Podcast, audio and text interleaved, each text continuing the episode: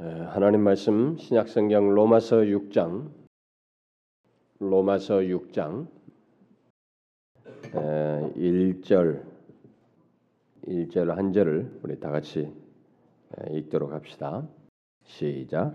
그런즉 우리가 무슨 말 하리요? 은혜를 더하게 하려고 죄에 거하겠느냐 우리가 무슨 말 하리요? 은혜를 은혜를 더하게 하려고 죄에 거하겠느냐. 자, 우리는 지금 이 시간에 계속해서 하나님의 은혜로 구원을 얻을 뿐만 아니라 아, 구원 얻고 난 이후의 삶도 하나님의 은혜로 산다는 사실을 예, 살피고 있습니다. 하나님의 은혜로 산다는 것은 모호하게 그냥 좋게 산다. 하나님이 그냥 잘 먹고 잘 살게 해 준다 그런 게 아니고 정령 우리들의 행위에 의존하지 않고 그가 베푸신 그리고 베푸시는 은혜에 근거해서 그것이 동력이 되고 삶의 원천이 되어서 산다고 하는 사실을 구체적으로 어, 살피고 있습니다. 오늘날 같이 이렇게 율법 주의로 어, 율법주의에 젖어 있는 신자들에게 오늘 한국교회 신자들에게서 많이 볼 수 있는 모습입니다만은 이런 율법주의에 젖어 있는 신자들에게 아, 이 은혜 안에서 산다고 하는 사실은 머리로서는 이해를 하지만 이해, 이해 가 되지만은 경험적으로는 이렇게 잘 수용하지 않고 따르지 않는 그래서 그것을 못 누리는 그런 내용이기도 하죠. 그래서 다소 이것이 경험적이기도 합니다. 성경의 내용이지만 실제 우리 삶에 세부적으로 살펴야 하는 내용이어서 다소 어떤 사람들에게는 어렵게 여겨질 수도 있습니다. 그러나 분명한 사실은 예수를 은혜로 하나님의 은혜로 이렇게 구원을 얻어 예수를 믿게 된 사람은 그 이후의 삶 또한 분명히 이 복된 은혜로 사는 것이어야 합니다. 살아야 돼요. 그 복을 누려야 됩니다. 예수를 믿는 자의 삶은 반드시 우리의 자의적인 노력에 의존해서 살지 않고 여전히 하나님의 은혜로 사는 것이어야 한다는 것입니다. 그렇지 않은 삶은 사실상 하나님의 아들이 오셔서 주신 그 파격적인 구원, 이 파격적인 은혜에 따른 구원을 누리지 못하는 것이 됩니다. 우리는 지난 시간에 하나님의 아들 예수 그리스도께서 이 땅에 오셔서 우리 인간에게 주시는 구원이 어떤 구원인지 아니 얼마나 파격적이고 가히 혁명적인지를 이렇게 어, 살펴보면서 그 바로 그 구원의 은혜를 입은 그리스도인들이 자신에게 허락된 그러한 구원을 의외로 못 누린다는 것. 그걸 의외로 모르고 못 누리면서 자기 행위에 묶여서 이렇게 살고 소위 신앙생활이라는 걸 기독교 신앙생활이라는 것을 한다는 것을 몇 사람들의 예를 들어서 어, 생각해 보았습니다. 자, 이 시간은 계속해서 어, 은혜 안에서 사는 것에 대한 세부적인 내용들에 앞서서 어, 또꼭 먼저 생각해야 할 그런 내용을 어, 먼저 계속 살피도록 하겠습니다. 아, 그것은 우리들이 갖고 있는 하나님의 은혜에 대한 오해, 곧 하나님의 은혜 안에서 살며 누리는 것에 대한 오해입니다. 여러분들 중에 어떤 사람은 오늘 본문을 읽으면서 아 오늘은 은혜를 오용하지 말라라는 말을 하려는가 보구나. 벌써 벌써 감을 잡는 사람도 있을 거예요. 제가 옛날에도 이런 이 말씀 가지고 그런 식으로 한번 나눈 적이 있는데 예, 본문 속에서 그런 어, 내용이 분명히 그런 의미의 내용이 있기 때문에 에, 그런 내용을 말하지 않을 수가 없을 것입니다. 그러나 오늘 본문에서 이 본문을 근거로 해서 살피려고 하는 것은 주로 살피려고 하는 것은 바울이 이런 말을 하게 된 배경입니다. 이런 말을 하게 된 배경이에요. 자, 여러분이 오늘 본문 말씀이 어떤 배경 속에서 나왔을 것인지를 한번 상상해 보세요. 한번 생각해 보십시오. 무엇을 염두에 두고 또 무엇을 예견해서 이런 말을 했을까? 우리가 은혜 시리즈를 어, 작년부터 이렇게 어, 앞서서 어, 은혜 시리즈를 살펴보았던 그 내용들 속에서도 그런 로마서 말씀도 인용했는데 이 오늘 본문 말씀 이전에 기록된 내용만 가지고도 얼마든지 오해가 생길 수 있는 그런 모습 내용이 있습니다. 자, 여러분들이 한번 앞부분으로 잠깐만 와 보십시오. 3장을 먼저 읽어 봅시다. 한번 3장에 로마서 3장 24절 한번 읽어 봅시다. 24절 읽어봐요. 시작. 그리스도 예수 안에 있는 구속으로 말미암아 하나님의 은혜로 값없이 의롭다 하심을 얻은 자 되었느니라. 그 앞구절에서는 죄로 말미암아 하나님께 이를 수가 없다라고 했는데 값없이 은혜로 값없이 그런 사람들이 의롭다을 얻었다는 거예요. 그러면서 우리가 지난번 은혜 시리즈 할 때 살폈던 그 뒤에 4장 어, 5절 한번 보세요.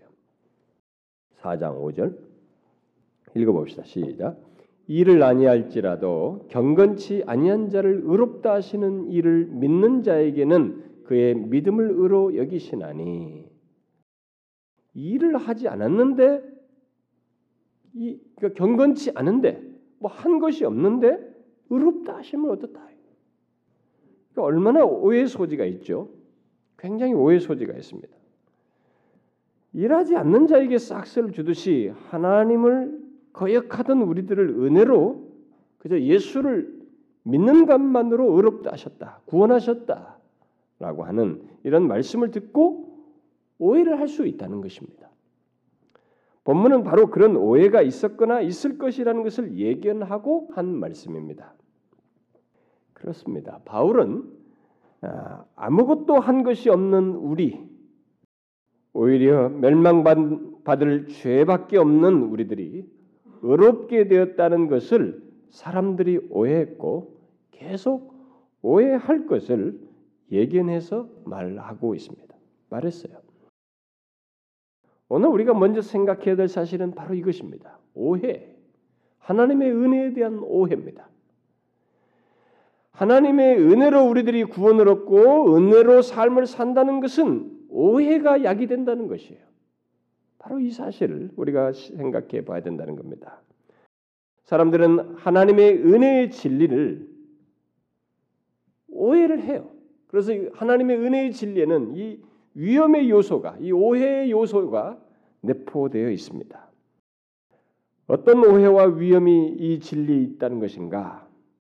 그것은 앞에 이 로마서 3장부터 5장 사이에서도 말한 내용, 곧 우리의 노력이나 수고, 다시 말해서 우리의 행동으로는 구원을 얻지 못하고 오직 하나님의 은혜로 구원을 얻는다고 함으로써 우리의 행위는 구원에 아무런 영향을 미칠 수 없다는 이 사실을 어 그러면은 행위는 우리들의 행위는 아무렇게나 해도 된다는 말인가라고 하는 오해를 불러일으킨다는 거죠.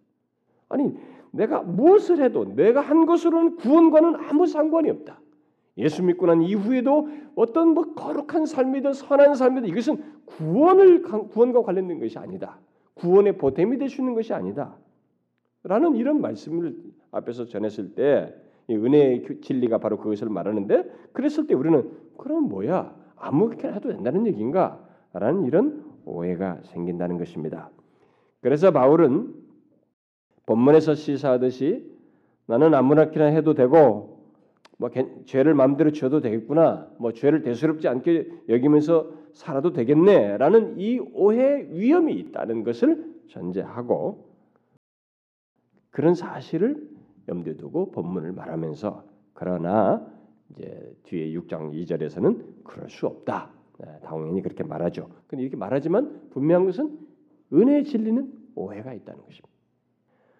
오늘 우리가 생각할 사실은 우리의 행위나 노력에 의존하지 않고 오직 하나님의 은혜로 구원을 얻고 하나님의 은혜로 사는 문제는 오해를 불러일으킬 수밖에 없다는 것입니다. 오해가 약이 된다는 거죠. 그래서 그리스도인된 자들에게 생, 그리스도인 자들에게 그 생각과 이 삶 속에서 가장 큰 오해를 불러일으키는 그 어떤 진리가 있다면 뭐그 대표 중에 하나가 바로 은혜의 진리예요. 이 은혜의 교리는 정말로 오해가 많습니다. 지금까지 교회 역사 속에 그걸 오해한 사람도 많았고 예수 믿는 사람들이 예수를 믿으면서도 이 은혜의 진리를 오해해요. 오직 하나님의 은혜로 구원을 얻고 삶도 은혜로 산다고 하는 것은 오해가 생길 정도로 정말 많은 오해가 생길 정도로 우리의 이 인식과 경험 세계가 수용하기에는 너무나 큰 어떤 내용을 담고 있어서 정말로 오해를 하게 됩니다. 너무너무 이 내용은 파격적이기 때문에 우리를 구원하신다는 것, 하나님의 은혜로 구원하시고 또 은혜 안에서 살 수 있게 하셨다고 하는 이 사실이 너무나 파격적이고 너무나 큰 내용이어서 오해할 수밖에 없어요. 오해가 생겨요. 오해가 오히려 안 생기는 것이 이상할 수 있는 것입니다. 그래서 로이존스 목사는 오해를 불러일으키지 않았다면 당신은 참된 복음, 곧 은혜의 진리를 설교한 잘 설교한 것이 아닙니다. 이렇게 말했어요. 그러니까 오해를 불러 일으키는 것이 복음을 잘 설교한 것이다라는 거예요. 물론 그렇다고 오해의 길을 가야 한다는 말은 아니죠. 단지 우리를 구원하시는 하나님의 은혜는 그렇게 오해를 살 정도로 크다는 것입니다. 그리고 그 실체를 우리들이 다 체감할 수가 없다는 것이에요. 설사 그것을 조금 안다 해도 그 안 것 가지고 오해를 할 정도로 이 은혜의 진리는 크고 부유하다. 그 실체는 너무너무 큰 내용이다라는 것입니다. 자, 그러나 여러분 바로 그것이 기독교의 특징이에요. 이게 기독교의 핵심 중에 핵심이에요. 기독교가 다른 종교들과 구별되는 것입니다. 요즘은 사람들이 서로 화합하고 관용한다는 이름 아래서 종교들 사이의 차이를 말하려고 하지 않습니다. 음? 싹 바뀌고 있어요. 종교다원주의로 흘러가면서 서로들 그렇게 하고 있어 몸살이고 있어요. 그러나 그것은 서로가 사실 기만하는 것입니다. 외관상 좋은 게 좋다, 뭐 좋게 하자는 것 정도밖에 안 되는 것입니다. 물론 우리는 타 종교에 대해서 적대적이거나 공격적이어서는 안 됩니다. 우리나라 사람들은 합리적이기보다 다소 감정적이어서 타 종교에 대해서 이렇게 공격적이고 뭐 이렇게 적대적인 그런 성향을 이렇게 더 감정적으로 드러내는데 특히 그동안 기독교가 그런 모습을 취했습니다. 뭐 마귀론, 귀신론을 얘기하면서 막 귀신이라는 이름 아래서 너무 공격적으로 어, 이렇게 태도를 취하는 그런 모습이 있었는데 사실 그건 바람직하지 않아요. 음, 바람직하지 않습니다. 우리가 죄는 미워할 수 있는데 사단은 뭐 적대시할 수 있는데 사람을 이렇게 할 수가 없는 것이거든요. 근데 과거에 그런 잘못으로 인해서 어, 이제는 그런 태도를 취하지 말자라는 이 분위기가 대세가 되다 보니까 거기서 한 걸음 더 나아가 버려요. 그런 대세 속에서 모든 종교는 다 똑같다. 어떤 종교를 믿든 결론은 같고 다 하나님께 이르는 것이다. 라고 함으로써 결국 이것도 아니고 저것도 아닌 결국은 기독교를 스스로 파기하는 그런 행동을 기독교가 나서서 한다는 거예요. 결국 그게 뭐냐? 기만적인 것이고 무지한 것이에요. 아닙니다. 타 종교에 대해서 공격적이거나 적대적이서는 안 되지만 각 종교가 가지고 있고 주장하는 바를 말할 수 있어야 되고 그 차이와 독특성을 말할 수 있어야 돼요. 그것은 자유예요. 당연히 그래야 됩니다. 기독교가 다른 종교와 다른 점이 무엇입니까? 다시 말해서 왜 2000년 동안 기독교가 독선적으로 보일 정도로 유일 독특한 종교라는 말을 해 왔느냐는 거예요. 여러 가지로 설명할 수 있겠지만은 제가 이 시간에 말할 수 있는 차이는 세 가지예요. 예, 먼저 서론적으로 이런 걸 좀 덧붙이려고 하는데 예, 사실 첫 번째 안에 다 포함되어 있지만 상세히 말하면 세 가지입니다. 가장 중요한 차이는 기독교는 계시 종교예요. 그 말은 사람의 생각에 의해서 또는 사람으로부터 시작된 종교가 아니고 하나님으로부터 시작된 종교요 하나님이 만든 종교라는 것입니다. 인간이 스스로 지어낸 것이 없어요. 하나님 여호와께서 말씀하시되 다 하나님으로부터 기인된 것입니다. 종교를 구분짓는 가장 근본적인 방법은 계시 종교이냐 비계시 종교이냐 이거예요. 기독교는 말씀하신 분이 하나님이십니다. 곧 하나님께서 자기를 계시하셔서 말씀하시고 행하신 것에서 시작된 종교예요. 이런 것을 생각하면 유대교는 어, 구약의 계시를 가지고 있기 때문에 이 계시 종교에 포함시켜서 말할 수 있습니다. 그러나 그들은 하나님께서 계속 계시하신 것을 친히 육신을 입고 오셔서 자신을 계시하신 예수 그리스도를 빼버림으로써 불완전한 종교, 계시 종교로서의 불완전함을 갖게 됐고 치우친 종교가 되어버렸습니다. 또 카톨릭 교회도 하나님의 계시 이것을 다 가지고 있습니다. 우리가 가지고 있는 모든 하나님의 계시를 다 가지고 있어서 계시 종교에 포함된다고 할 수 있습니다. 그러나 그들은 이 하나님으로부터 기인된 계시에다가 열한 권의 인간들의 출처가 불분명한 사람들이 경험 세계 그들의 신앙적인 기록들을 한 열한 권의 책을 추가해서 가톨릭 교회에다가 아, 그것을 자신들이 그것을 그 정경으로 네, 계시로 받아들이며 또 성 가톨릭 교회가 역사적으로 결정한 것을 성경과 동등한 권위로 여기는 것이 있어서 오류를 가지고 있습니다. 곧 그들은 계시는 부분적으로는 기록되어 있고 부분적으로는 기록되어 있지 않아서 기록되지 않은 이 전통 속에서 내리는 것이 계시적인 성격을 갖는다. 그래서 성경과 이 전통을 신앙의 규칙으로 삼는 오류를 범하고 있어요. 그 외에 다른 종교들은 뭐 힌두든 불교든 뭐 유교든 이들은 인간의 지성과 감정과 의지의 작용 속에서 명상과 경험을 토대로 한 이런 경전을 가지고 있는 그야말로 비계시 종교입니다. 사람들로부터 자신의 경험으로부터 명상으로부터 기인된 글들일 뿐입니다. 물론 기독교에서 또, 또 떨어져 나간 이단들이 있죠. 여호와의 증인이나 몰몬교 뭐 이런 사람도 있고 심지어 통일교 이들이 우리가 계시라고 말하는 이 계시를 응용한다다가 자신들이 또 통적으로 뭔가를 받았다고 하는 계시를 운운하면서 이 계시성을 주장하면 자신들이 참된 종교인 것처럼 말하지만 그들이 주장을 받았다고 하는 계시는 하나님으로부터 기인된 이 계시와 일치성을 가지고 있지 않습니다. 그래서 또 빗나갔어요. 그러나 기독교는 분명히 다릅니다. 기독교는 하나님께서 자신을 계시하신 것을 기록한 말씀을 가지고 있고 통일성이 있는 이 말씀을 가지고 있습니다. 따라서 계시 종교에는 이 계시가 없는 종교에서는 찾아볼 수 없는 한 가지 중요한 요소를 자연스럽게 가지고 있습니다. 그게 뭐예요? 바로 권위입니다.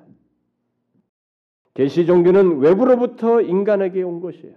하나님으로부터 온 것이어서 권위를 갖습니다. 이 사실 때문에 비계시 종교들은 정신의 종교들이라고 말을 하고 이 계시 종교 기독교는 권위의 종교이다 이렇게 말하는 거예요. 오늘날 사람들이 권위를 싫어하고 무너뜨리는 세대이다 보니까 우리가 소위 포스트 모더니즘이라고 하잖아요. 권위를 무시하는 이 포스트 모더니즘 시대에 살다 보니까 이 절대적인 권위, 이 마지막으로 유지되고 지속되고 있는 이 권위까지 성경까지 하나님의 계시까지 건드리고 있습니다만은 그건 사실 뭐 크게 성공하지 못할 거예요. 거기서 추스려져서 떨어져 나가는 사람들이 있겠으나 그것은 예언의 성취입니다. 말세가 될수록 계시에서 이탈해서 귀가 간지러워서 귀신의 가르침을 쫓아서 결국은 이탈하게 되고 변절하게 되고 배교하게 된다고 하는 그 배교에 대한 예언의 성취일 뿐이에요. 그래도 여전히 하나님은 구원하는 자들을 이 계시를 통해서 구원하시는 독특한 종교예요. 유일 독특한 종교입니다. 그래서 기독교는 이 계시 고유한 권위 때문에 다른 종교와 구별됩니다. 또 다른 다른 종교와의 차이는 하나님의 은혜를 계시한 그리스도의 십자가예요. 하나님이 직접 오셔서 십자가를 지신 사실입니다. 모든 종교는 신과 합의를 하기 위해서 신에게 나아가고 신과 만나고 신과 신이 되기 위해서 올라가요. 이렇게 끝없이 올라가는 신앙을 가지고 있습니다만은 기독교는 그 신을 향해서 올라가는 것이 아니라 인간 스스로 죄인이어서 하나님께 이룰 수가 없는 모든 사람이 죄를 범하였으며 하나님의 영광에 이르지 못하더니 인간은 자력적으로 하나님 앞에 이를 수 없어서 하나님이 직접 오신 종교예요. 하나님께서 그 인간을 구원하기 위해서 친히 육신을 입고 오셔서 그 죄를 해결하기 위해서 십자가에 달려 죽으심으로써 구원하시는 인간의 실체를 정확하게 알고 구원의 길을 내신 독특한 종교예요. 다른 모든 종교는 올라갑니다. 수양과 명상과 뭐 어떤 것을 통해서 힌두든 불교든 모든 것이 다 올라가요. 기독교는 하나님이 오신 종교예요. 근본적으로 다릅니다.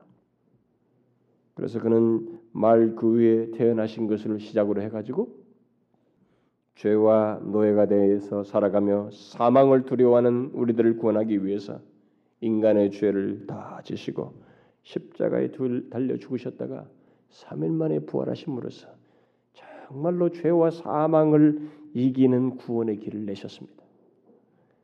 이게 다른 종교에 없어요. 이 없는 정말 구별되는 것입니다.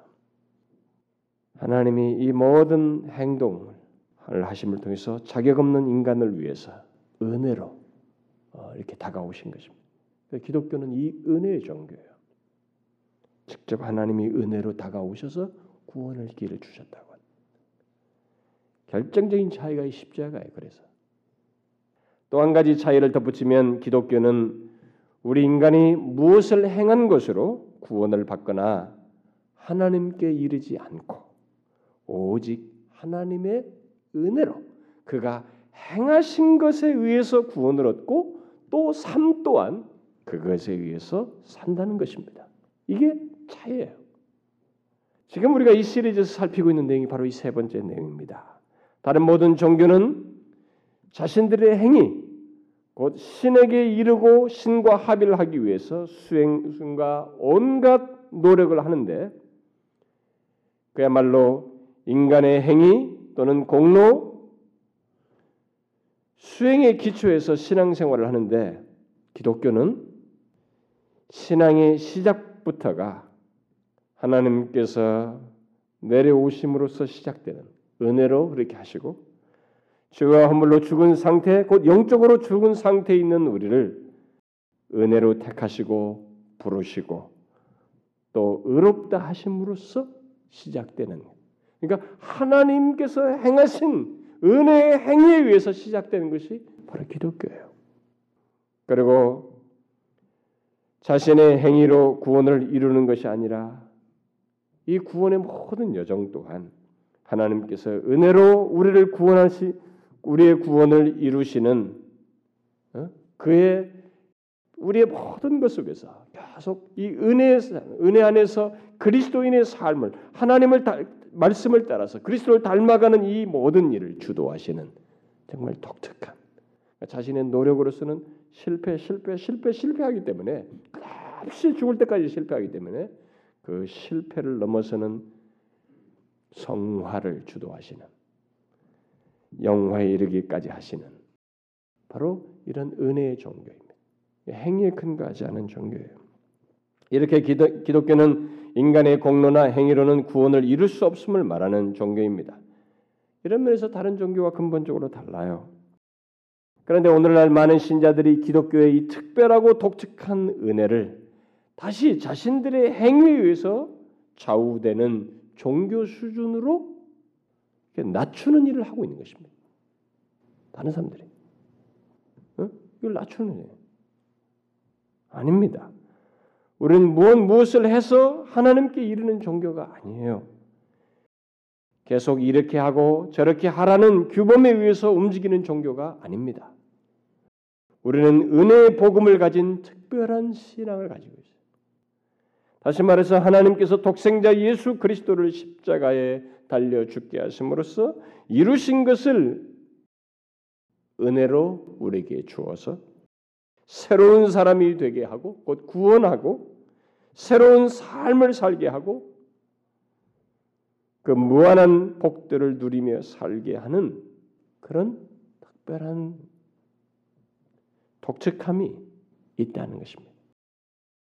그런데 오늘날 기독교가 이 은혜의 복음을 뒤로 하고 다른 종교들과 똑같이 자신들이 무엇을 하는 것에 가치를 자꾸 두고 무엇을 해야 복을 받고 이것 저것을 해야 구원을 받는 것처럼 가르치고 신앙생활하는 것은 참말로 기독교의 그 본질에서 이탈하는 거예요.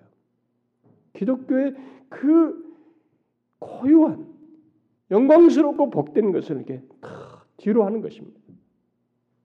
이것은 성경이 말하는 기독교가 아닙니다. 기독교는 오해가 생길 정도로 또 내 본성이 수용할 수 없을 정도로 구원의 모든 것이 하나님의 은혜로 된다는 것을 말하는 종교예요. 곧 은혜로 구원받고 은혜로 삶을 사는 종교라는 것입니다. 여러분은 어떻습니까? 그동안 들은 은혜 시리즈와 지금 듣고 있는 이런 말씀들이 여러분에게 전혀 오해와 충돌이 생기지 않습니까?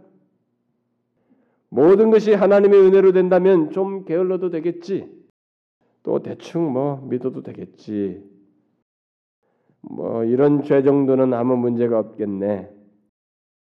또 내가 이렇게 열심히 하지 않아도 되겠네라는 등등의 이런 오해가 생기지 않느냐는 거예요. 그러나 만일 제가 여러분들에게 여러분들이 그리스도인이 되려면 이거 이것을 하십시오. 천국에 가고 싶거든 이렇게 하면 됩니다. 죄를 멈추고 착한 행동을 하시고 규칙적으로 기도를 하시고 하루에 몇 장씩 성경을 읽으시고 또 교회에 나와서 열심히 봉사하십시오라고 하면 여러분들은 아무런 오해가 안 생겨요. 충돌이 안 생기는 것입니다. 그냥 하면 되는 거예요. 오히려 더 열심히 하고 싶은 거예요. 성취감을 위해서 성취하려고. 그러나 그것은 다른 종교들의 특성일 수는 있어도 기독교 복음의 특징은 아닙니다. 우리가 그걸 알아야 되는 것입니다. 로이존스 목사는 이런 말을 했어요. 어떤 의미에서 믿음으로만 의롭담을 얻는다는 교리는 곧 은혜로 구원한다는 교리는 매우 위험한 교리입니다. 곧 잘못 이해할 수 있기 때문입니다. 얼마든지 잘못 이해할 오해할 수 있어요. 그러면서 그는 카톨릭 교회는 이런 오해가 생기지 않는다라고 덧붙였어요. 여러분 왜 카톨릭 교회 오해, 이런 오해가 안 생겨요? 카톨릭 교회는 이것을 하고 저것을 해야만 해야 한다라고 하는 신앙 체계를 가지고 있기 때문에 그런 신앙 규칙을 가지고 있기 때문에 그렇습니다. 그러니까 미사를 비롯해서 임종 성사까지 각종 성사들을 이 구원의 수단들로 사용해서 행해야 하고 이 땅에 살면서 착한 행실을 해야 이 구원을 얻는다고 하는 이 공로 사상이 그들에게 있기 때문에 깊이 깔려 있기 때문에 충돌이 안 생겨요. 충돌이 안 생깁니다. 은혜 얘기를 하더라도 거기에 반드시 선행적인 이 공로적인 것이 같이 맞물려 붙어 따라가요. 충돌이 안 생깁니다. 그런데 요즘은 우리 교회들도 개신교 교회들도 성도들을 묶어두기 위해서인지 아니면 은혜 진리에 대한 이탈을 두려워서 해서 그런지 그걸 오해하고 어 그래서 그래서 이탈하는 그 실수하고 어려움 당하는 것들을 보호하기 위해서인지는 모르지만 행위에 자꾸 가치를 둬요. 마치 행위로 구원을 얻는 것처럼 이것을 해야 하고 저것을 해야 한다고 자꾸 가르칩니다. 그래가지고 그런 사람들 막 칭찬해요. 막 어, 이번 열심히 하고 뭐 봉사 열심히 한다고 당장 또 집 사 줘야 된다, 뭐 해야 된다고 막 회장 맡기고 막 헷갈려요 사람들이. 설사 행위 구원을 말하지 않는지만은 않는다 할지라도 물론 개신교의 어느 교회도 자기들이 행위 구원 말한다는 말은 안 해요. 그렇지만 실상은 그렇게 합니다. 머리로서는 인정치 않아도 실상은 그렇게 하고 있어요. 그래서 기독교의 고유한 특징인 은혜 안에서 사는 것을 못 살아요. 그걸 못 누리는 것입니다. 그래서 노예적이에요. 행위에 그냥 묶여가지고. 저와 여러분을 향한 하나님의 은혜는 우리가 아무리 많이 수고하고 이 땅에 예수 믿으면서 아무리 진실하고, 충성스럽고 굉장히 여러분들이 선하게 살아도 그런 수고와 행위가 아무것도 아닐 정도로 하나님의 은혜는 클 뿐만 아니라 우리 안에 우리가 가지고 있는 어떤 결함이나 부족이나 실패나 죄악이나 이 추함이 드러난다 해도 하나님의 은혜를 무효화시킬 수 없을 정도로 큽니다. 오히려 은혜 때문에 우리들의 결함과 이 부족들이 더 감사하게 여겨지게 되고 기쁨의 소스가 돼요. 그 정도로 하나님의 은혜는 크다는 것입니다. 그러나 문제는 우리들이 하나님의 은혜가 얼마나 파격적이고 큰지 그 실체를 충분히 실체를 충분히 알지 못 머리로서는 들어도 충분히 알지 못하고 체감하지 못하기 때문에 은혜를 누리는 대신에 자꾸 자신의 실패 여부를 따라서 회귀를 해요. 자신의 이 감정의 묘함을 따라서 율법주로 회귀를 하려고 그래요. 어떤 사람은 아예 무율법주로 실패에다 지치니까 아예 은혜를 무율법주의 확 바꿔버려요. 그래서 막 말씀 같은 거, 물리법 같은 거, 우리에게 권면하신 계명 같은 걸 아예 그런 건 더 이상 의미가 없다라면서 건너뛰어 버립니다. 아닙니다, 여러분. 우리의 행위에 의해서 좌우되지 않을 만큼 은혜가 크다는 것을 말할 뿐이에요. 비록 오해의 소지가 있을 정도로 은혜가 크다는 것입니다. 하나님의 은혜는 그렇게 크고 부유하다는 것이에요. 이런 것들을 여러분들이 어떻게 어떻게 말을 해야 실감할 수 있고 더 이해할 수 있느냐? 이건 사실 많은 설명을 해도 그 부유함과 크기는 우리가 못 미쳐요. 그래서 자꾸 오해만 하게 됩니다.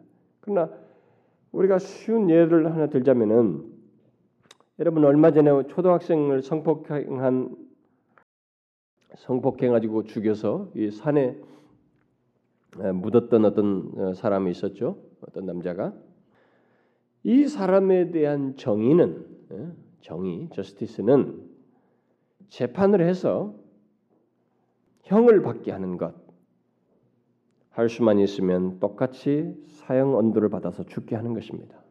그게 정의예요. 그러나 만일 그 아이의 부모가 그 살인자의 사면을 호소하며 완전히 용서하고 심지어 그를 자신들의 가족으로 삼겠다고 하며 함께 산다면 이건 도저히 이해가 안 되지만 그렇게 진실로 용서해서 함께 산다면 그건 은혜예요. 정말로 은혜입니다. 그게 우리 경험 세계에서 설명하자면 여러분이라면 이 은혜를 쉽게 이해할 수 있겠어요?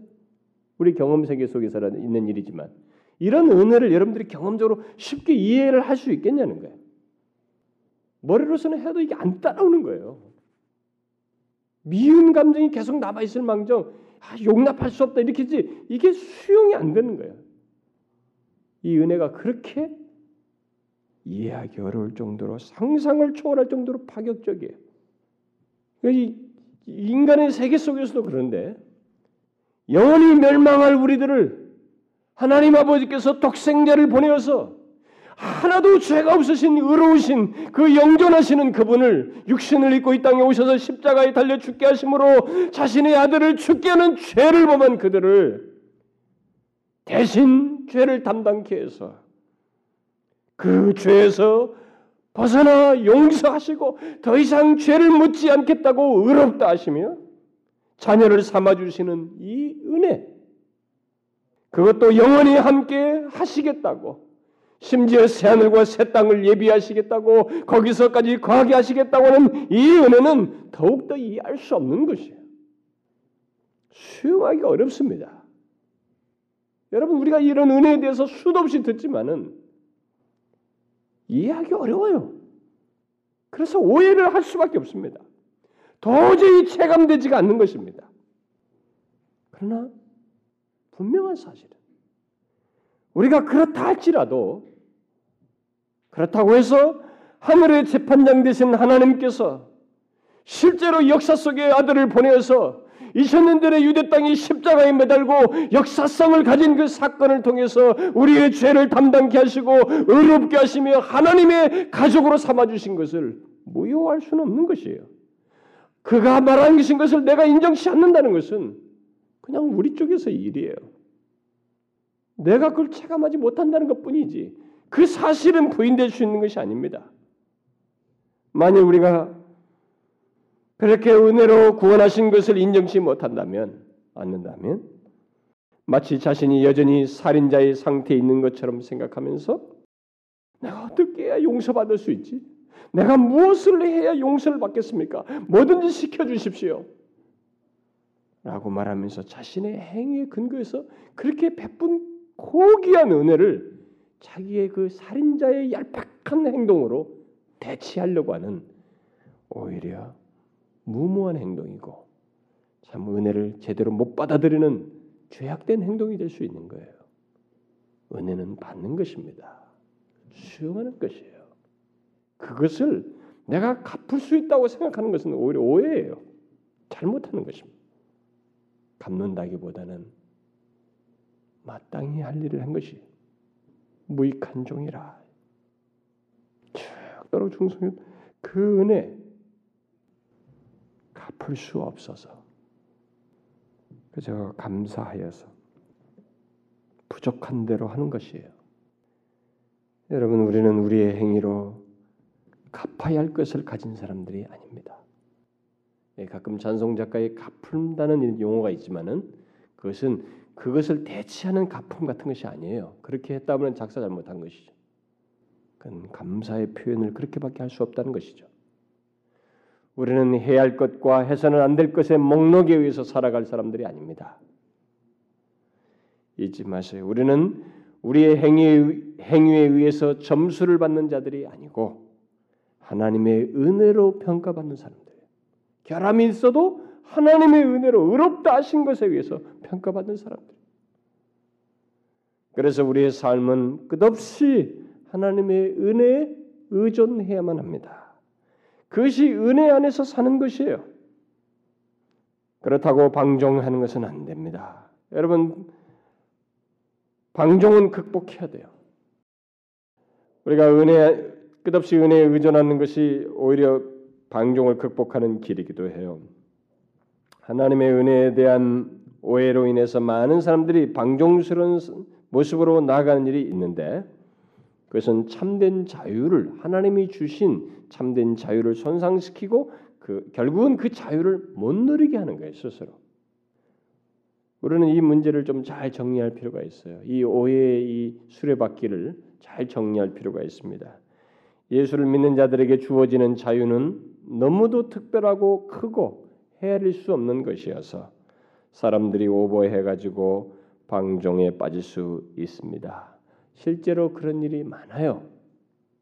그 때문에 교회들이 성도들 또 교회들과 교회들 교회들이 또 특별히 교회 안에 이 성도들이 성도들 자신들이 뭐 교회적이라면은 뭐 사역자들 목사들부터 또 가르치는 성도들 자신들도 마찬가지고 또 가르치는 뭐 구역장이나 성역 공부 리더들이 그런 실수가 없도록 하기 위해서 자꾸 이렇게 방종망을 빠지는 것을 없도록 하기 위해서 율법주의적인 태도로 다시 이렇게 딱 반전시켜 버려요.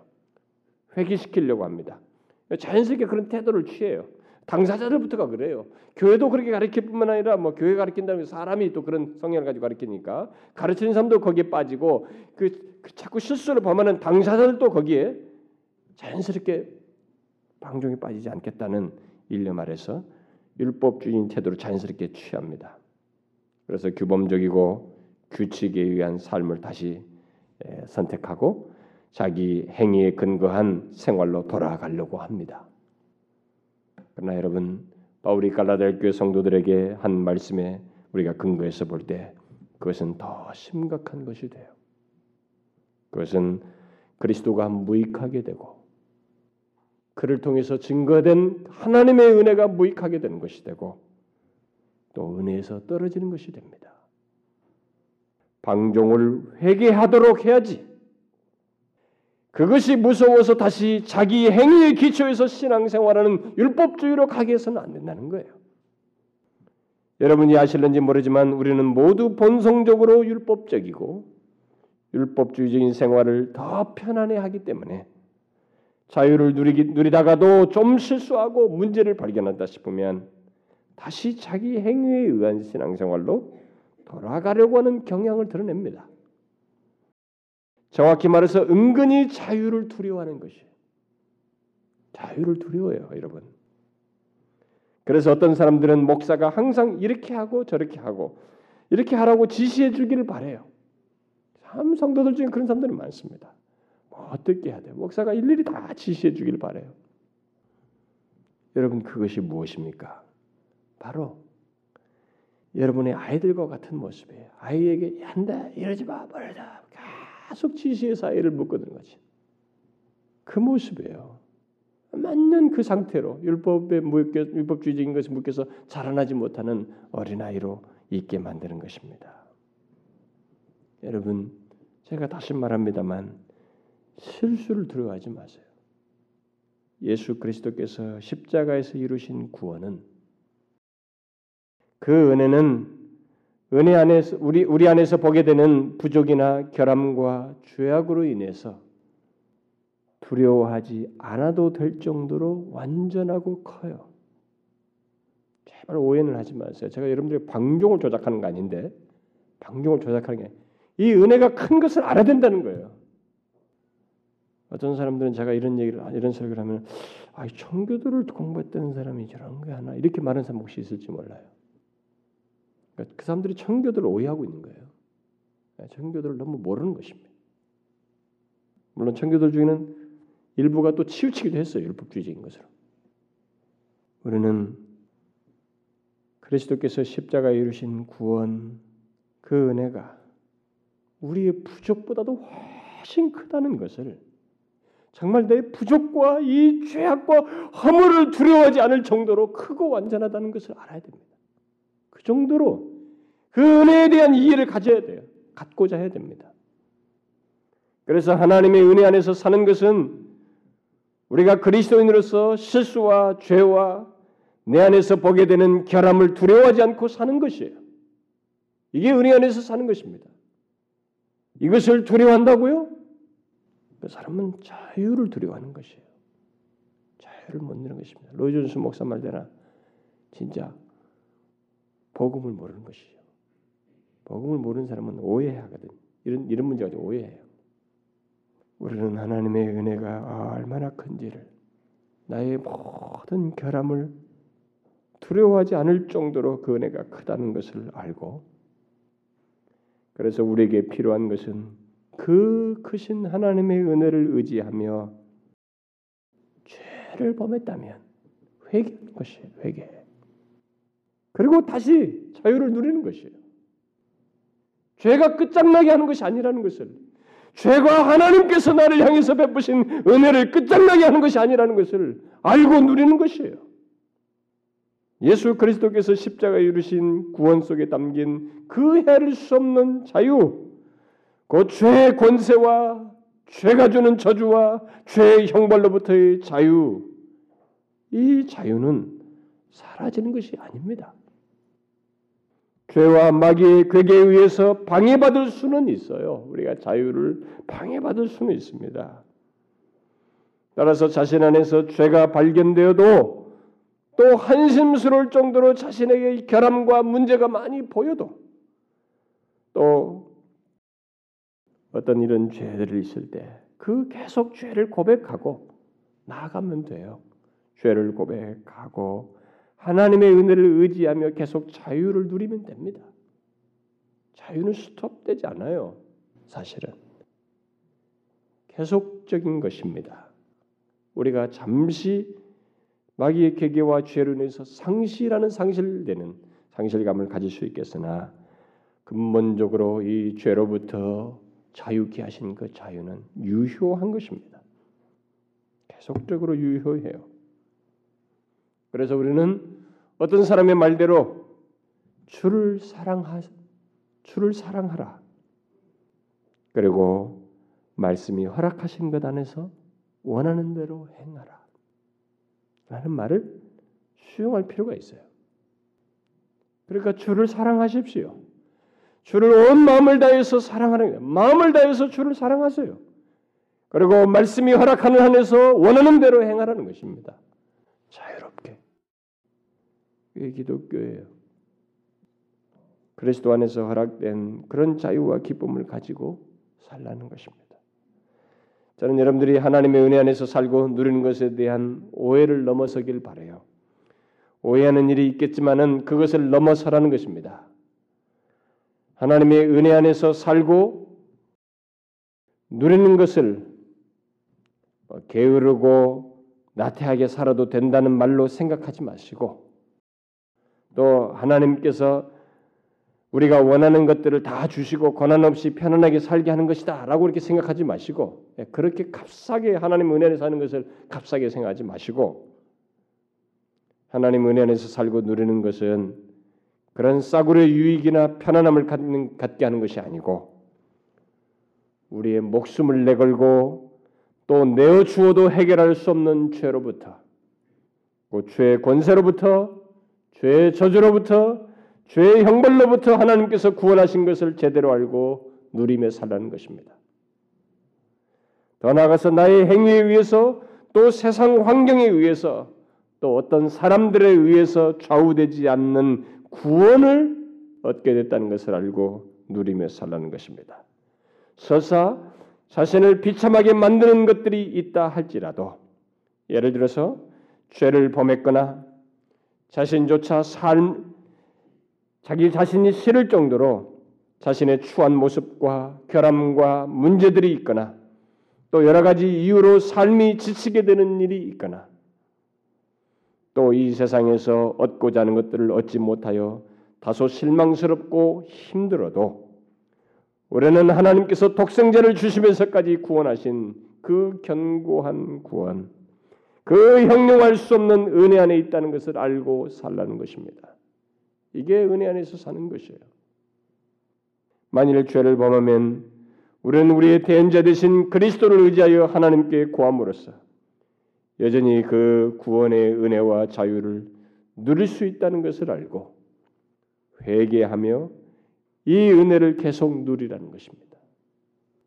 값싸게 회개는 하지 마시고 진실로 회개하고 여전히 있는 그 은혜를 그 은혜로 말미암은 자유를 누리라는 것이에요. 이런 내용을 말할 때 한 가지 우려되는 것이 있다면 여러분 중에 아직 예수를 믿지 않는 사람입니다. 회심하지 않은 사람이에요. 그 사람은 이런 부유한 은혜를 소유하여 누리기 위해서 자신이 얼마나 죄로 인해서 가망 없는 자인지를 깨닫고 하나님의 구원의 은혜를 얻기를 먼저 구해야 할 것입니다. 그러나 예수를 믿는 사람이라면 그는 독생자의 피로 주신 그 자유, 곧 이제 하나님을 온 마음을 다해 사랑하면서 말씀이 허락하는 한에서 원하는 대로 행하는 자유를 누리는 것이 자연스러운 것이에요. 복음이 주는 복이에요. 우리는 그래야 되는 것입니다. 제발 가볍게 굴지 마세요. 여러분들이 지금 전해지는 이런 은혜의 시리즈 말씀을 통해서 이렇게 또 무율법주의로 빠지거나 이렇게 치우치지 말고 정말로 그것이 주는 그 자체의 부유함을 정말 내 결함과 죄조차도 이 두려워하지 않을 정도의 부유한 이 은혜를 제대로 알고 그 은혜를 누리고 그 은혜에 감사하고 그 은혜가 자신을 황홀하게 하고 그 은혜를 인하여 기뻐하고 그래서 정말 진실하고 싶어 하는 그러나 그것은 자랑거리가 되지 않는 그저 감사의 행동이요 자연스러운 행동으로서 하라는 것입니다. 여러분 그런 균형 있는 신앙생활을 좀 하십시오. 제가 은혜 시리즈 말하니까 여러분들 중에 편안합니까? 응? 편안해요? 예, 편안해서 자는 사람이 한두 명 있네. 당신은 편안할지 모르지 편안하게 잠자면서 이걸 못 누린다는 얘기 아니야 결국. 여러분 제발 오해하지 마세요. 저는 게으름을 보장하고 있는 것이 아닙니다. 죄를 마음대로 지어도 된다는 것을 보장하는 거 아니에요. 제가 지금 말하는 것은 그런 싸구려의 의식을 넘어설 정도로 하나님의 은혜는 부유하고 가치 있고 우리를 사랑으로 이렇게 잡아 끌 정도의 강한 매력이 있다는 것입니다. 억지에 끌려가지 않고 사랑이 이끌려서 따라갈 만큼 강력하고 부유하며 크다는 거예요. 그의 은혜가. 그걸 제대로 알고 믿고 누리라는 것이죠. 그게 은혜 안에서 사는 것이에요. 저는 여러분들이 그렇게 균형을 갖고 신앙생활 하길 바래요. 기도합시다. 하나님 아버지 감사합니다. 우리가 영원토록 감사할 제목이요 찬송할 제목이 우리를 은혜로 구속하셔서 참 우리들의 죄악과 허물과 부족과 결함들이 정말 그 은혜를 무효화시키지 않을 정도로 주의 은혜는 너무 크고 커서 지금도 우리를 향하시고 또 영원에 이르기까지 계속 향하신다는 사실을 참 제대로 알고 누리며 살기를 원합니다. 주의 은혜로 말미암은 이 복된 자유, 손상될 수 없는 이 자유를 계속 누리며 살아가는 저희들 되게 하옵소서. 예수 그리스도의 이름으로 기도하옵나이다. 아멘.